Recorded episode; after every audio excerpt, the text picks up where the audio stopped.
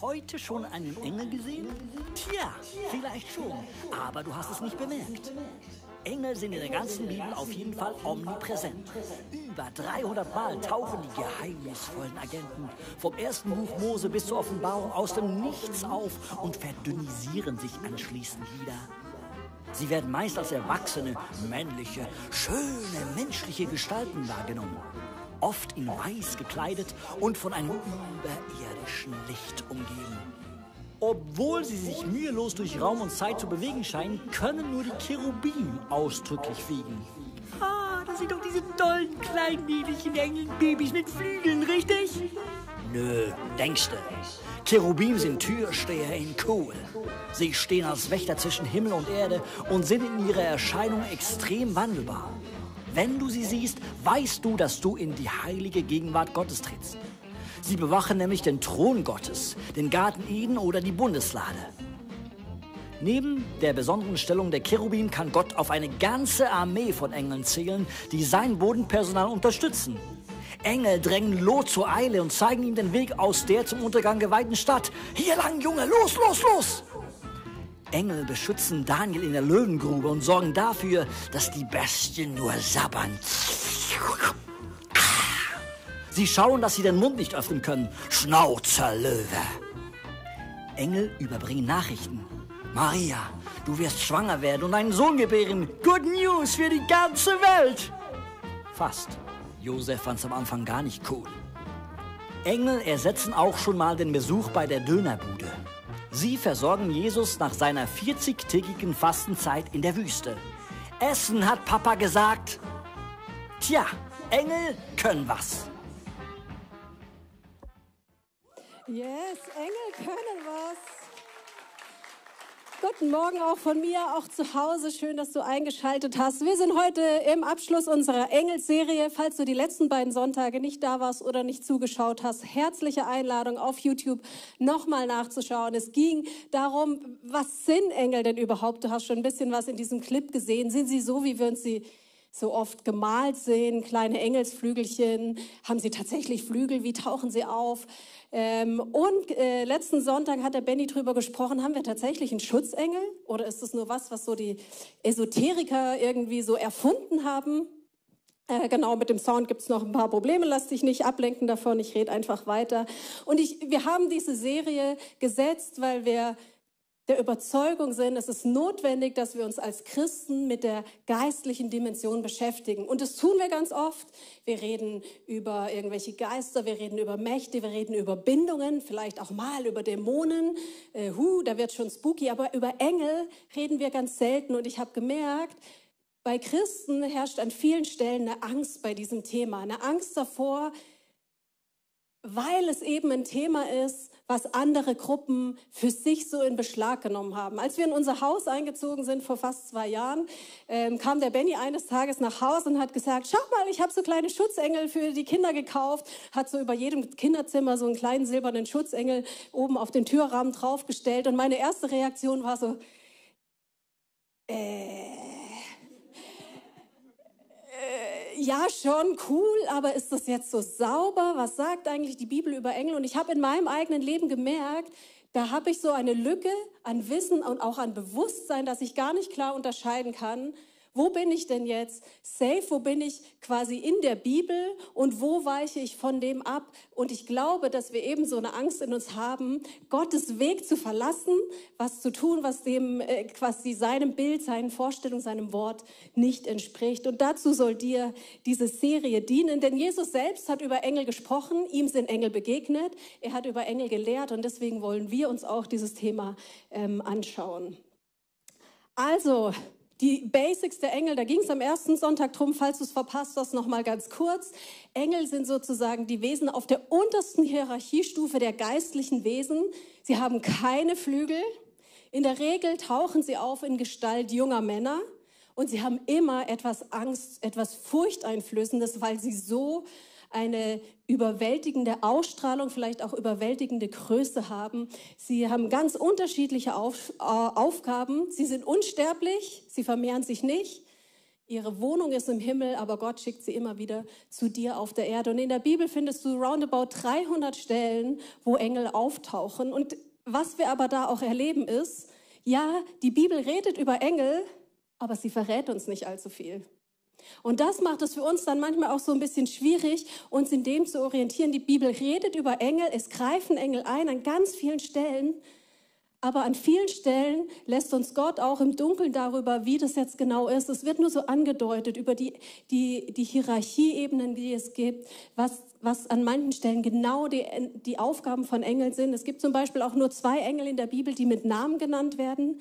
Gabriel und Michael, das sind die zwei, von denen wir wissen, sie haben einen Namen, aber die ganzen anderen wissen wir nicht allzu viel. Und da ist es einfach wichtig, bei so einem Thema gut in die Bibel reinzuschauen, damit du Klarheit hast, damit du eine innere Sicherheit hast. Ja, da gehe ich mit der Bibel, da gehe ich mit Gott. Und das ist nicht, was uns die Bibel wehrt äh, lehrt, nicht wert. genau, deswegen ganz kurz so eine Übersicht, eine Zusammenfassung. Was für Aufgaben haben denn Engel? Ein paar haben wir da gerade äh, schon gesehen. Nein, vorab, ich habe was vergessen. Mich würde interessieren, zück doch gerne mal kurz dein Handy. Wir haben äh, eine Slido-Umfrage. Mich würde interessieren, wer von euch auch zu Hause ist denn schon mal einem Engel begegnet? Also entweder als reale Person, wo du hinterher gar nicht sagen konntest, wer war das denn jetzt? Einfach wieder weg oder vielleicht in deiner Vorstellung, in einem Traum, was, was du nur mit geistlichen Sinnen wahrgenommen hast. Zeig doch, stimmt doch mal kurz ab, wer von euch schon mal einen Engel, eine Engelsbegegnung hatte. Ja oder nein oder ich bin mir nicht sicher. Ah, okay, den QR-Code kannst du so nicht scannen, du musst leider auf die Webseite gehen oder wir schieben das Bild nochmal, weil der da an der Bildschirmkante ist. Du kannst äh, einfach auf Slido gehen und dann wahrscheinlich die Nummer unten einscannen, Hashtag 34022252 oder so kannst du es auch abscannen, sorry. Genau, und dann kannst du gerne da abstimmen. Ist dir schon mal ein Engel begegnet? Vielleicht müssen wir die Webseite nochmal erneuern, um das Ergebnis sehen zu können.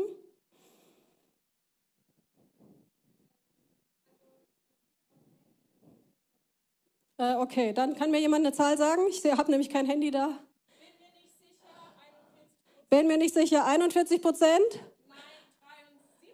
Nein, 37 Prozent? Ja, 22 Prozent. Also ungefähr ein Viertel der Leute hier unterm Stream haben gesagt, ja, ich hatte schon mal eine Engelsbegegnung. Dann äh, nächste Frage an die, die da ja gestimmt haben. Sag doch mal, in welcher Form diese Begegnung war. War das wirklich eine physische Person, die dir quasi als Engel begegnet äh, ist? Ähm, vielleicht können wir die nächste Frage schon einblenden. Ähm, oder wie, in, in welcher Form ist es tatsächlich gewesen? Du kannst, glaube ich, einfach ein Stichwort reinschreiben. Funktioniert nicht? Nein. Okay, auf dem Handy siehst du es, ich sehe es hier vorne nicht, insofern kann ich dann auch nichts damit anfangen. Dann lassen wir das einfach. Ah, danke, genau. War es physisch, schreibt jemand, oder in meinen Vorstellungen? Ähm, genau, das sind so die Antworten, die gerade so am meisten reinkommen. Weil es gibt unterschiedliche Arten und Weisen, wie du eben Engel sehen kannst. Danke, Mete. Das ist einmal mit deinen geistlichen Sinnen, dass du zum Beispiel beim Beten die Augen zumachst und dann etwas sehen kannst in deiner Vorstellungskraft.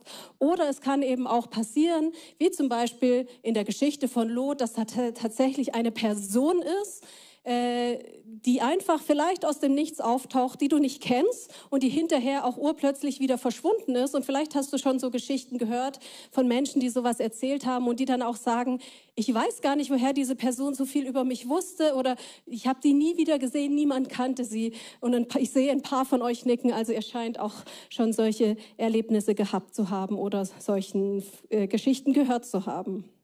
Also was für Aufgaben haben Engel? Die Bibel nennt ganz viele. Ich, ich erzähle euch einfach ein paar.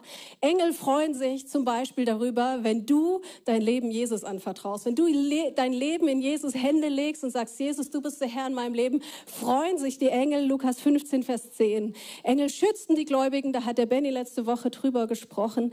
Engel retten aus gefährlichen Situationen. Vielleicht hast du auch schon Schutzengel-Erfahrung äh, gemacht bei schlimmen Unfällen oder ähnlichem. Engel verkünden Gottes Willen. Das erleben wir in der Bibel öfter, dass Engel auftauchen als Boten von Gott, die sagen, ich habe eine Message von Gott für dich. Und das reicht da wohl offensichtlich nicht, dass Gott dir einfach einen Gedanken schenkt in diesen Situationen, sondern das waren Situationen, wo Menschen eine Begegnung mit einem Engel brauchten, die so eindrücklich war, dass, äh, dass Gott da selber sein, seine Boten hinschicken musste und nicht einfach ein Gedanke gereicht hat. Engel verkünden den Willen von Gott. Genau zum Beispiel ähm, in der Apostelgeschichte bekommt Cornelius den Auftrag, Petrus holen zu lassen. Daraus entwickelt sich dann eine Story, wo es um die, um die Essensgebote bei den Juden geht und wiefern die auf uns Christen heute auch noch zutreffen oder nicht. Engel sind oft die Antwort auf Gebete. Wenn Menschen Gebete sprechen, zum Beispiel Petrus wird verhaftet, sitzt im Gefängnis, ein Engel kommt, schließt seine Ketten auf macht das Gefängnis aus, er, er auf, er spaziert einfach raus. Würde man doch auch gerne mal erleben, oder? Ich finde es mega beeindruckend.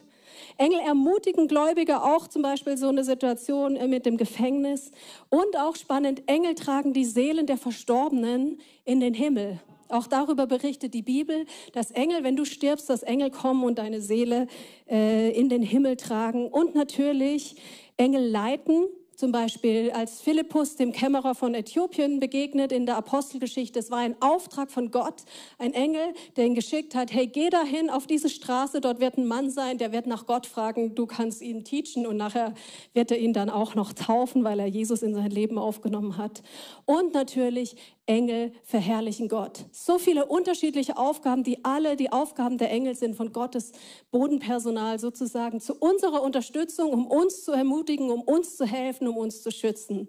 Und eine Person, die Lina, die hat selber solche Situationen erlebt mit Engeln. Lina, komm doch mal nach vorne. Du hast äh, gesagt, du bist bereit, uns davon zu erzählen, was du schon mit Engeln erlebt hast. Danke. Ja, es war ähm, beginnend damit, dass Gott mich eingeladen hat, ihn kennenzulernen. Nicht wie Menschen sagen, wer er ist, sondern wie er sich mir zeigen wollte. Und da waren wir, war ich bei einem Event gewesen. Es war draußen. Wir haben zusammen Gott gelobt und angebetet. Und eine Person saß neben mir und sagt: Oh, hier sind lauter Engel in der Luft, die, sich, die Gott auch loben und ihn preisen. Und ich habe gedacht: Voran, erkennst du das? Sagt sie: Guck dir dann mal den Himmel an, dann siehst du so einen Glitzer. Und ich habe hingeschaut und habe das auch feststellen können. Und ich habe gedacht, eh cool. Ähm, natürlich hätte ich leicht sagen können, ach, das war von meinen Augen her etwas, ich habe da was gesehen. Toll, dass einfach die Tatsache, ja, die wahrzunehmen und zu realisieren, ja, de, da ist was und ich darf es mit meinen Augen sehen, das ist so genial. Und ähm, ich habe es dann auch immer wieder entdeckt und immer wieder finden können.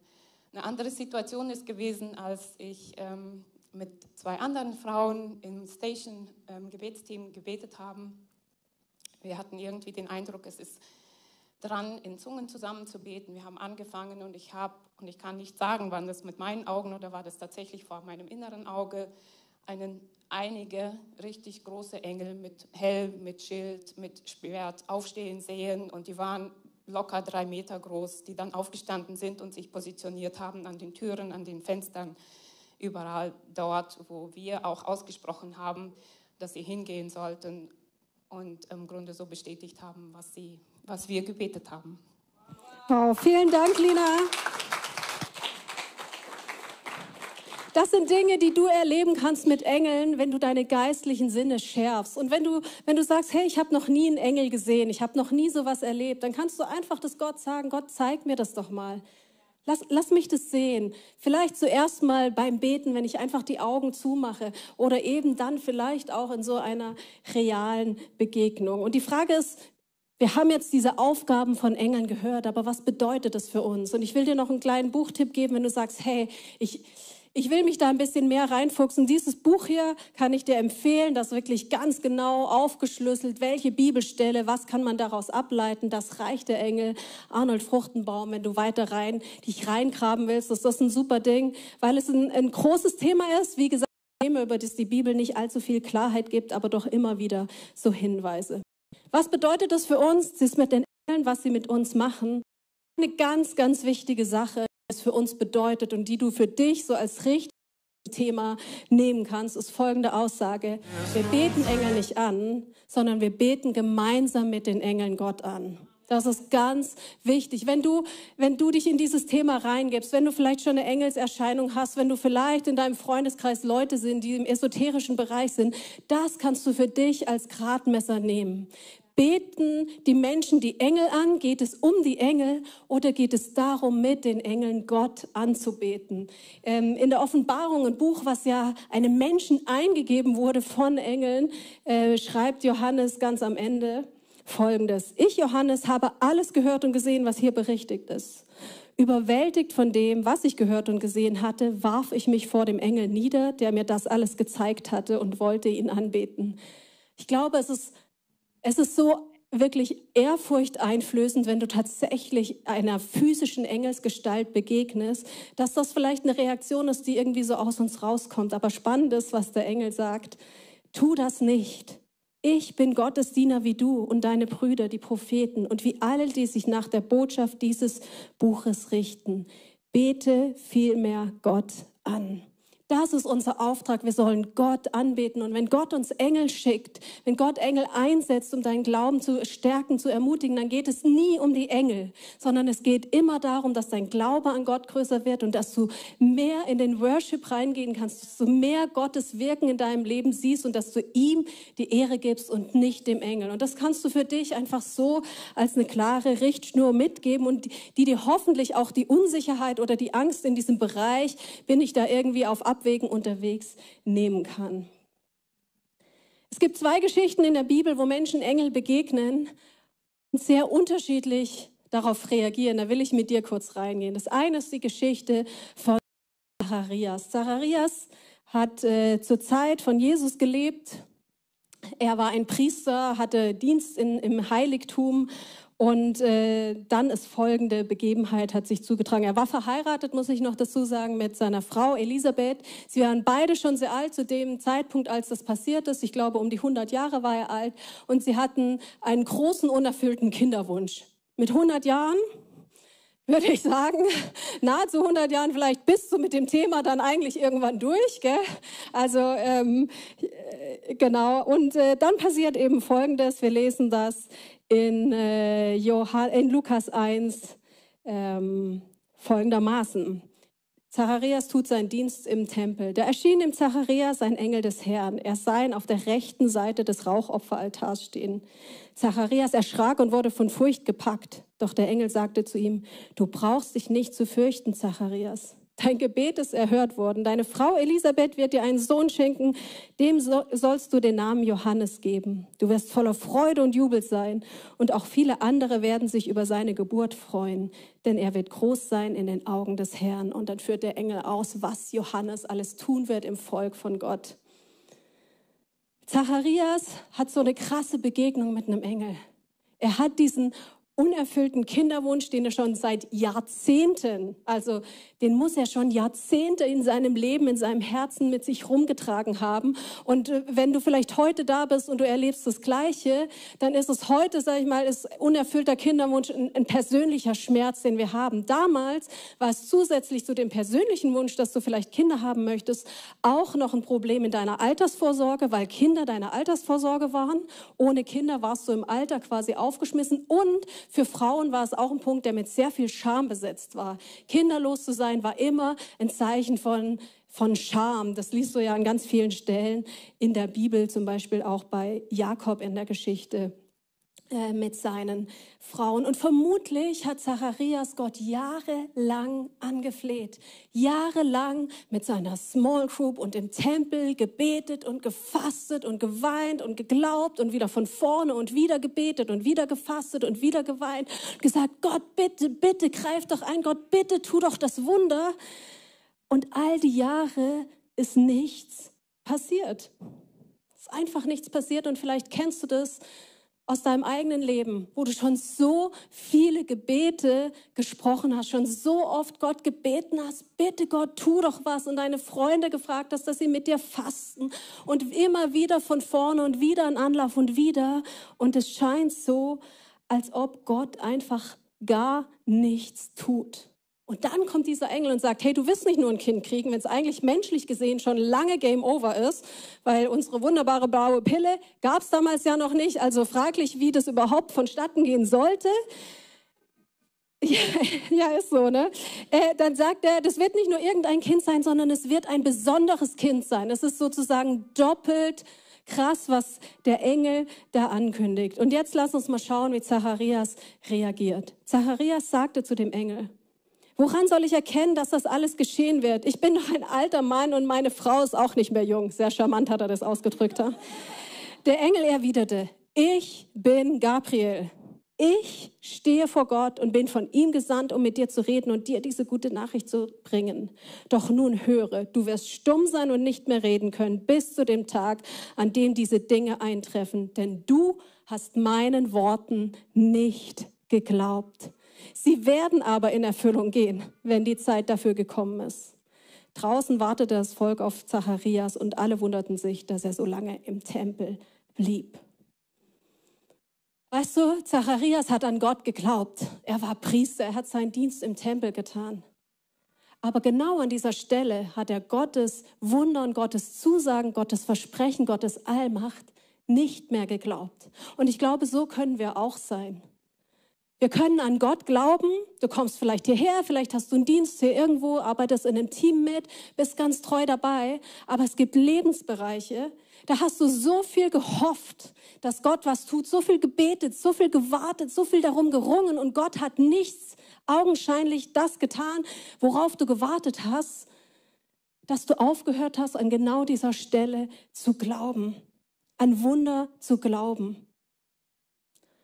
Und weißt du, ich glaube, Glaube ist immer ein Spannungsfeld. Es ist immer ein Spannungsfeld, in dem wir uns bewegen. Wir kennen das aus Beziehungen. Ne? Alle, die, die verheiratet sind oder verliebt sind. Ne? Du, du, du hast diese Zeiten, da bist du ganz nah, ganz eng und das ist total toll. Und dann merkst du vielleicht, der eine schneller, der andere später ah, das ist mir ein bisschen zu nah, ich brauche ein bisschen meinen Freiraum, ich bin so ein Typ, dann hast du wieder ein bisschen mehr Abstand und dann gehst du wieder ein bisschen mehr auf Distanz, vielleicht ziehst du dich ein bisschen weniger und dann zieht es dich wieder mehr zusammen. Es ist ein Spannungsfeld mit unterschiedlichen Polen in Beziehungen und genauso glaube ich, ist es eben auch beim Thema Glaube. Und das mögen wir nicht, weil was wir mögen ist, wir haben da diesen Wunsch, dieses Gebetsanliegen, den Schmerz auf unserem Herzen, vielleicht, dass deine Mama Jesus kennenlernt oder dass deine Schwester geheilt wird oder was auch immer es ist. Und wir wünschen uns, dass Gott das instant heilt.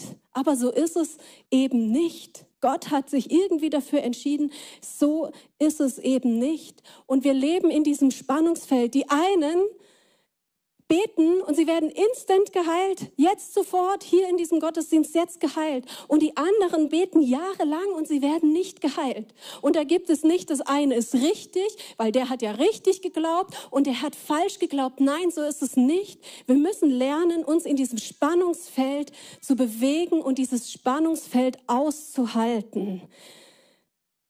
Der Hebräerbrief ich, ich lade dich ein, einmal zu lesen, Kapitel 11, da wird von den Glaubenshelden berichtet. Diese Menschen, die, wenn du in den Himmel einziehst, werden da, überall wirst du ihre Porträts sehen, das sind die, die gefeiert werden, weil sie so einen großen Glauben hatte. Und weißt du, was es über sie heißt? Sie alle haben geglaubt, ohne zu sehen, wie ihr Glaube sich erfüllt hat ohne zu sehen, wie das sich erfüllt hat, worauf sie gehofft haben. Und sie haben trotzdem geglaubt. Und was für ein Glaube ist das? Ich glaube, Glaube, wenn du alles gesehen hast, dann zu glauben, das ist der erste Schritt. Aber ein Glaube, der deinen Erfahrungen widerspricht, das ist echter Glaube, das ist göttlicher Glaube, das ist biblischer Glaube. Weil weißt du, die einen ernten einfach ihr ganzes Leben lang und vergessen zu säen. Und die anderen, so sagt die Bibel, die säen ihr Leben lang. Sie säen nur Gutes, sie erzählen von Gott, sie beten, sie gehen für andere und sie sehen nichts von der Ernte. Sie sehen nichts von der Ernte. Beides gibt es. Und meistens hast du auch beide Phasen in deinem Leben. Eine Phase, wo du das Gefühl hast, wow, ich gehe von Glory to Glory. Und egal, ob das ein Engel ist, der dir irgendwie begegnet oder da einfach so die Wunder von Gott in deinem Leben so reinprasseln.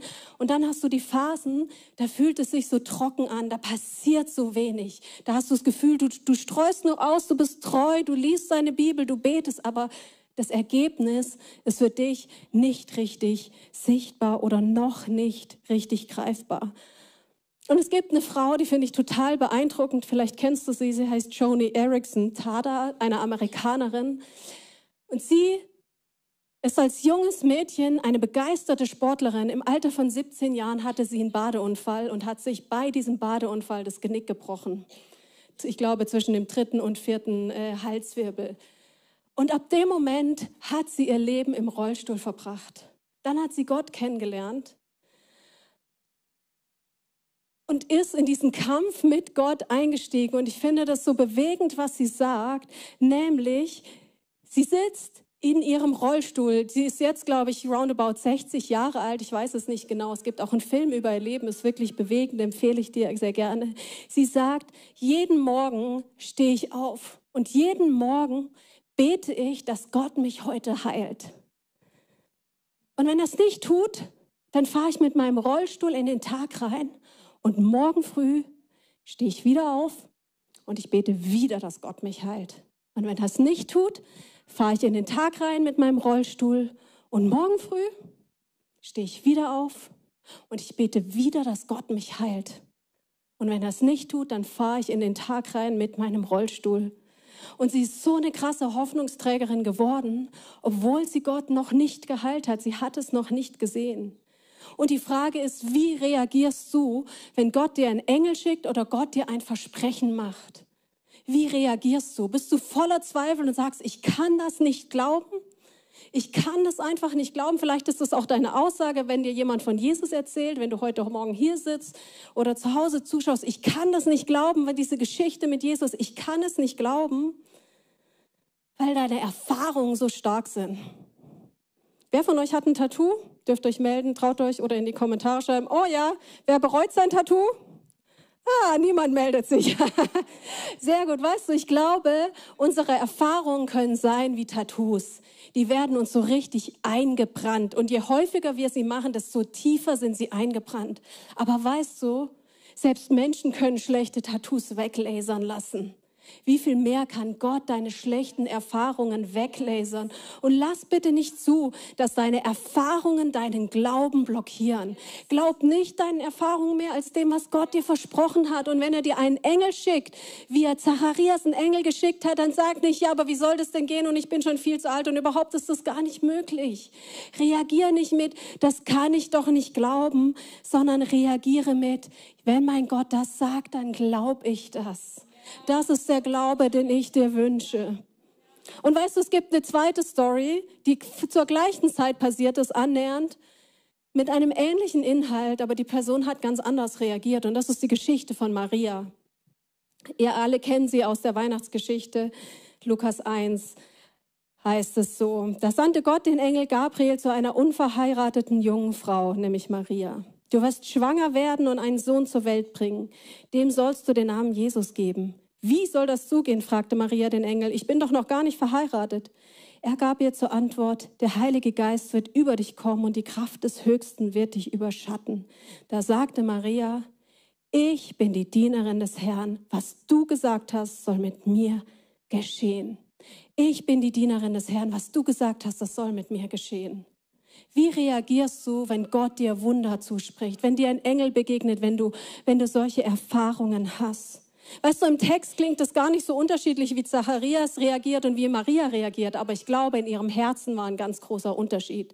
Das Herz von Zacharias voller Unglaube, voller Zweifel, voller meine Erfahrungen sagen aber sowas von das Gegenteil und ich habe schon lange mich arrangiert damit, dass ich halt jetzt kinderlos bin. Ich habe mich damit abgefunden, es ist halt so. Im Vergleich zu einer Maria, die sagt, ich weiß nicht, wie es gehen soll, Gott, aber das, was du tun willst, bitte tu es, ich bin deine Dienerin. Weißt du, wie entsteht so ein Glaube?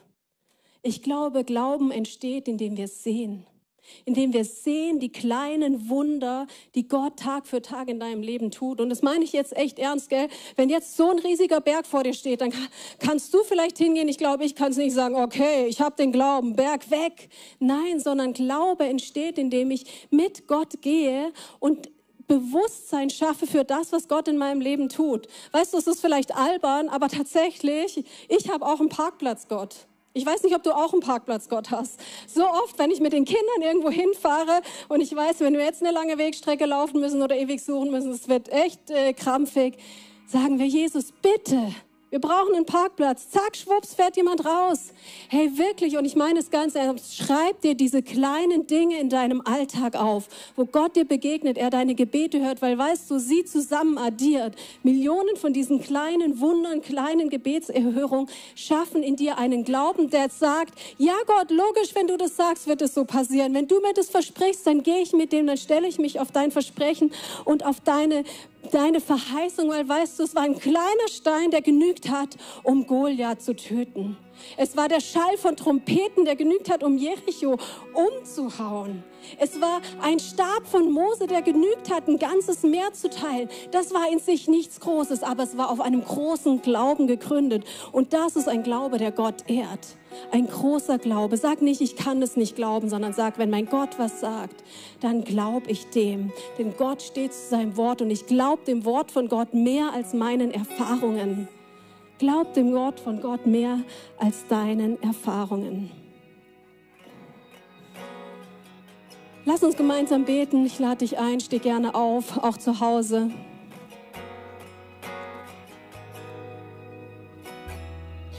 Die Bibel sagt uns, ohne Glauben ist es unmöglich, Gott zu gefallen. Du kannst ohne Glauben nicht Gott gefallen. Und es klingt hart. Und vielleicht stehst du heute Morgen hier und sagst, ich würde ja so gerne grundsätzlich an Gott glauben oder an dieses eine spezifische Wunder. Aber ich kann es irgendwie nicht, ich komme nicht darüber. Dann sagt uns die Bibel gleichzeitig auch, wie dieser Glaube in dein Leben kommen kann. Sagt nämlich, schau auf Jesus, den Anfänger und Vollender deines Glaubens. Jesus ist der, der dir Glauben gibt. Und ich will jetzt gerne die einladen, die noch nie dieses grundsätzliche Ja zu Jesus gesagt haben, mit mir ein kurzes Gebet zu sprechen. Und weißt du, es gibt keinen Glauben ohne Zweifel. Lass dir das nicht vormachen, dass irgendjemand hier glaubt, ohne auch mal zu zweifeln. Das stimmt nicht. Das ist nicht wahr. Du kannst Jesus mit einem ganz simplen Gebet in dein Leben einladen. Und du kannst einfach anfangen, mit ihm zu gehen. Und er wird sich dir zeigen, dass er real ist, dass du dich auf ihn verlassen kannst. Und wenn du dieses Gebet heute Morgen sprechen möchtest, hier im Raum oder zu Hause, leg einfach deine Hand auf dein Herz als Symbol für dieses Gebet und bete mit mir. Und du kannst sagen, Jesus, ich lade dich heute in mein Leben ein. Ich kenne dich noch nicht so. Ich habe viele Fragen. Ich habe auch an vielen Stellen so viele Zweifel. Aber ich nehme heute das an, was du für mich getan hast. Dass du am Kreuz für mich gestorben bist, dass du auferstanden bist und dass ich durch dich ein neues Leben habe, dass ich einen neuen Anfang machen kann. Und wenn du schon lange mit Jesus gehst, dann, dann lade ich dich jetzt ein, deine Erfahrungen, dein, die sich so eingebrannt haben, wo Erfahrungen deinen Glauben limitieren, sie jetzt vor Gott zu bringen, gemeinsam mit mir. Und das ist das, was wir tun wollen, Jesus. Du siehst, wo wir seit Jahren kämpfen, ringen, beten, hoffen. Wo wir vielleicht auch beten, dass du uns Engel schickst, dass, wir, dass, dass du uns sichtbare Zeichen und Wunder schickst und nichts passiert ist. Und Jesus, wir lassen heute Morgen diese Erfahrung bei dir los und sprechen aus, diese Erfahrungen dürfen nicht länger unseren Glauben limitieren. Sie dürfen nicht länger bestimmen, woran wir glauben und wie viel Glauben wir haben. Und Heiliger Geist, ich bete, dass du in uns einen Glauben erzeugst, dass du uns einen Glauben schenkst wie Maria, die gesagt hat, hier bin ich, ich bin deine Dienerin, es soll so geschehen, wie du willst. Und Jesus, wo dort, wo wir einen Engel brauchen, eine physische Engelsbegegnung oder mit unseren geistlichen Augen, dann bitte ich dich, dass du uns diese Begegnung schenkst. Dort, wo unsere Erfahrungen so sich tief eingebrannt haben, wo unser Glaube so vertrocknet, so starr geworden ist, Jesus, schick uns solche Engel, wie Maria sie hatte wie Zacharias sie hatte, solche Begegnungen. Denn Jesus, wir stehen hier und wir sagen, wir sind deine Diener. Es soll so geschehen, wie du sagst. Und wir wollen einen Glauben haben, der dich ernst nimmt, an einen Glauben haben, der dich ehrt. Unser Gebetsteam steht wie immer hier vorne für dich bereit, wenn wir jetzt in den Worship wieder reingehen. Und du kannst einfach mit deinem persönlichen Anliegen dahin gehen. Ganz egal, was es ist, sie sind bereit, mit dir gemeinsam zu Gott zu gehen, Gott zu suchen.